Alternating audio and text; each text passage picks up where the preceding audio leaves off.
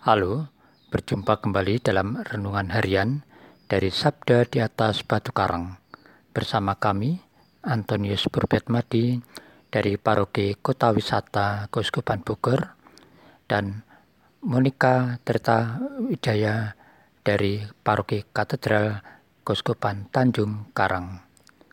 Hari ini peringatan Santo Claudicius de la Colombier seorang pengaku iman, dan Santo Sigridus, seorang uskup. Renungan kita hari ini terinspirasi dari bacaan kitab suci.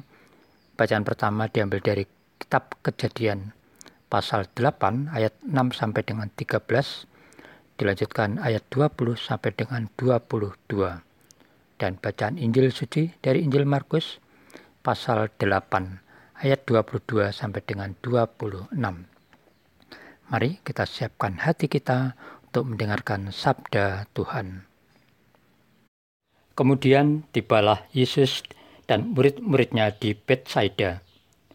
Di situ orang membawa kepada Yesus seorang buta dan mereka memohon kepadanya supaya ia menjamah dia. Yesus memegang tangan orang buta itu dan membawa dia keluar kampung. Lalu ia meludahi mata orang itu dan meletakkan tangannya atasnya dan bertanya, Sudahkah kau lihat sesuatu?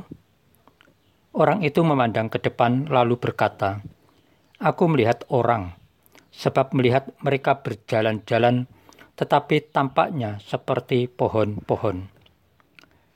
Yesus meletakkan lagi tangannya pada mata orang itu, maka orang itu sungguh-sungguh melihat dan telah sembuh sehingga ia dapat melihat segala sesuatu dengan jelas.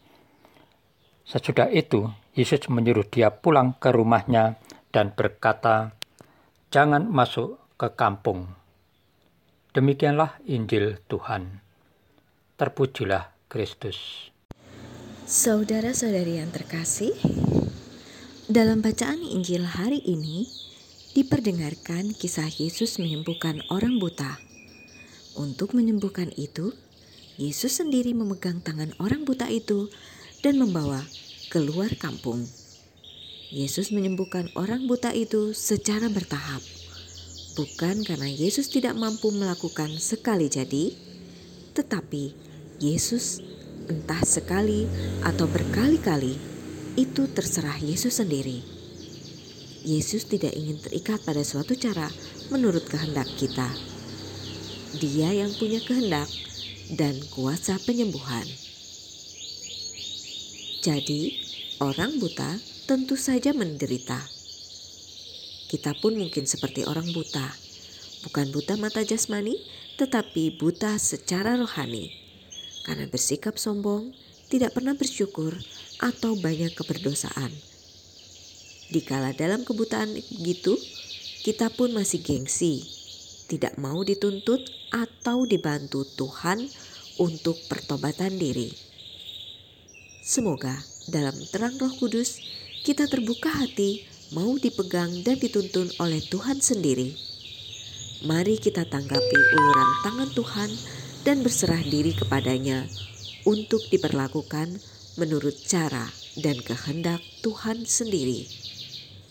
Ya Yesus, tuntun dan bimbing aku yang lemah dan buta ini. Amin.